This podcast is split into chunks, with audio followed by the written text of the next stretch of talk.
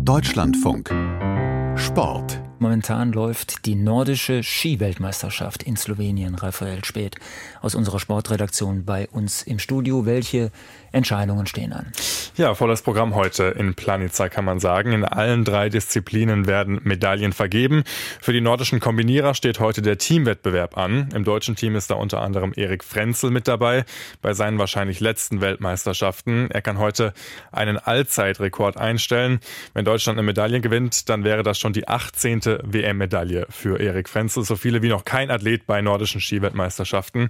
Der erste Teil der Kombination, das Skispringen, ist gerade auch zu Ende gegangen. Das deutsche Team liegt momentan auf Platz drei. Ganz vorne, da stehen die Norweger mit Superstar Jarl Magnus Rieber, der diese Disziplin jetzt schon seit ein paar Jahren dominiert und der auch heute Morgen wieder eine Klasse besser war als der Rest. 139 Meter ist er gesprungen auf der Großschanze. Das ist Schanzenrekord und das ist natürlich auch der Grund, weshalb Norwegen jetzt gut 20 Sekunden Vorsprung mit auf Österreich auf Platz zwei und dann Deutschland auf die Langlaufstrecke mitnimmt. Vincent Geiger, der deutsche Athlet, der als Dritter an der Reihe ist, glaubt aber, dass im Langlauf trotzdem noch alles möglich ist. Ja, ich glaube, das sind auch äh, eigentlich ganz gute Aussichten. Ich glaube, der Rieber hat heute einen außergewöhnlichen Sprung gemacht. Der hat dann doch ein paar Sekunden abgenommen. Aber vielleicht können wir mit Österreich zusammenarbeiten, dass wir dann noch aufschließen können. Ich glaube, wir sind alle vier gut drauf und haben richtig Bock. Also ich glaube, wir wollen schon nochmal auf Gold vielleicht angreifen, wenn es möglich ist. Ja, und angreifen werden die Kombinierer dann ab 15 Uhr. Davor sind erstmal noch die Langlaufspezialisten dran über die 15 Kilometer in der Freistiltechnik. Und dann heute Abend das nächste Highlight aus deutscher Sicht, das Skispringen der Frauen von der Großschanze und mit Katharina Althaus, die ja schon auf der kleinen Schanze im Teamwettbewerb und im Mixedwettbewerb Gold gewonnen hat bei dieser Weltmeisterschaft. Heute könnte sie also ihre vierte Goldmedaille gewinnen bei der WM. Und das ist gar nicht so unrealistisch. Gestern Abend war sie in der Qualifikation nämlich auch die Beste. Ja, doch. Ähm, ich kenne die Schanze hier. Ich mag die eigentlich viel lieber als die kleine. Ähm, von dem her lief es gleich ab dem ersten Sprung ganz gut und ich freue mich.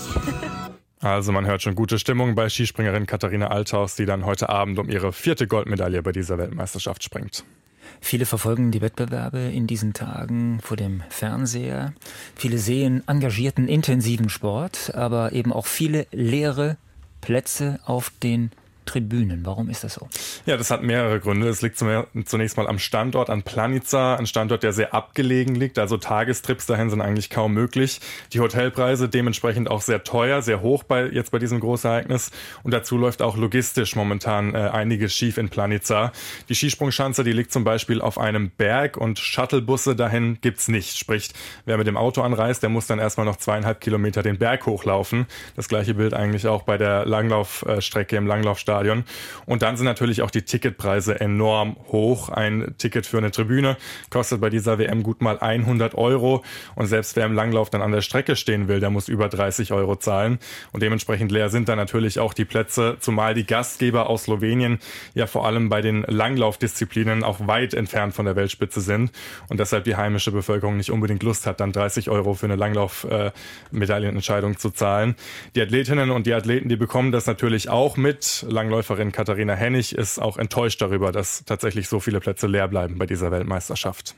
Man hat sich doch einfach mehr erhofft. Es ist ja einfach eigentlich eine coole Kulisse hier ähm, in den Bergen. Und da habe ich schon gedacht, dass mehr Zuschauer kommen. Aber ja, bei den Preisen, die hier teilweise verlangt werden, ist, glaube ich, in der heutigen Zeit nicht einfach für viele, sich das auch noch zu leisten.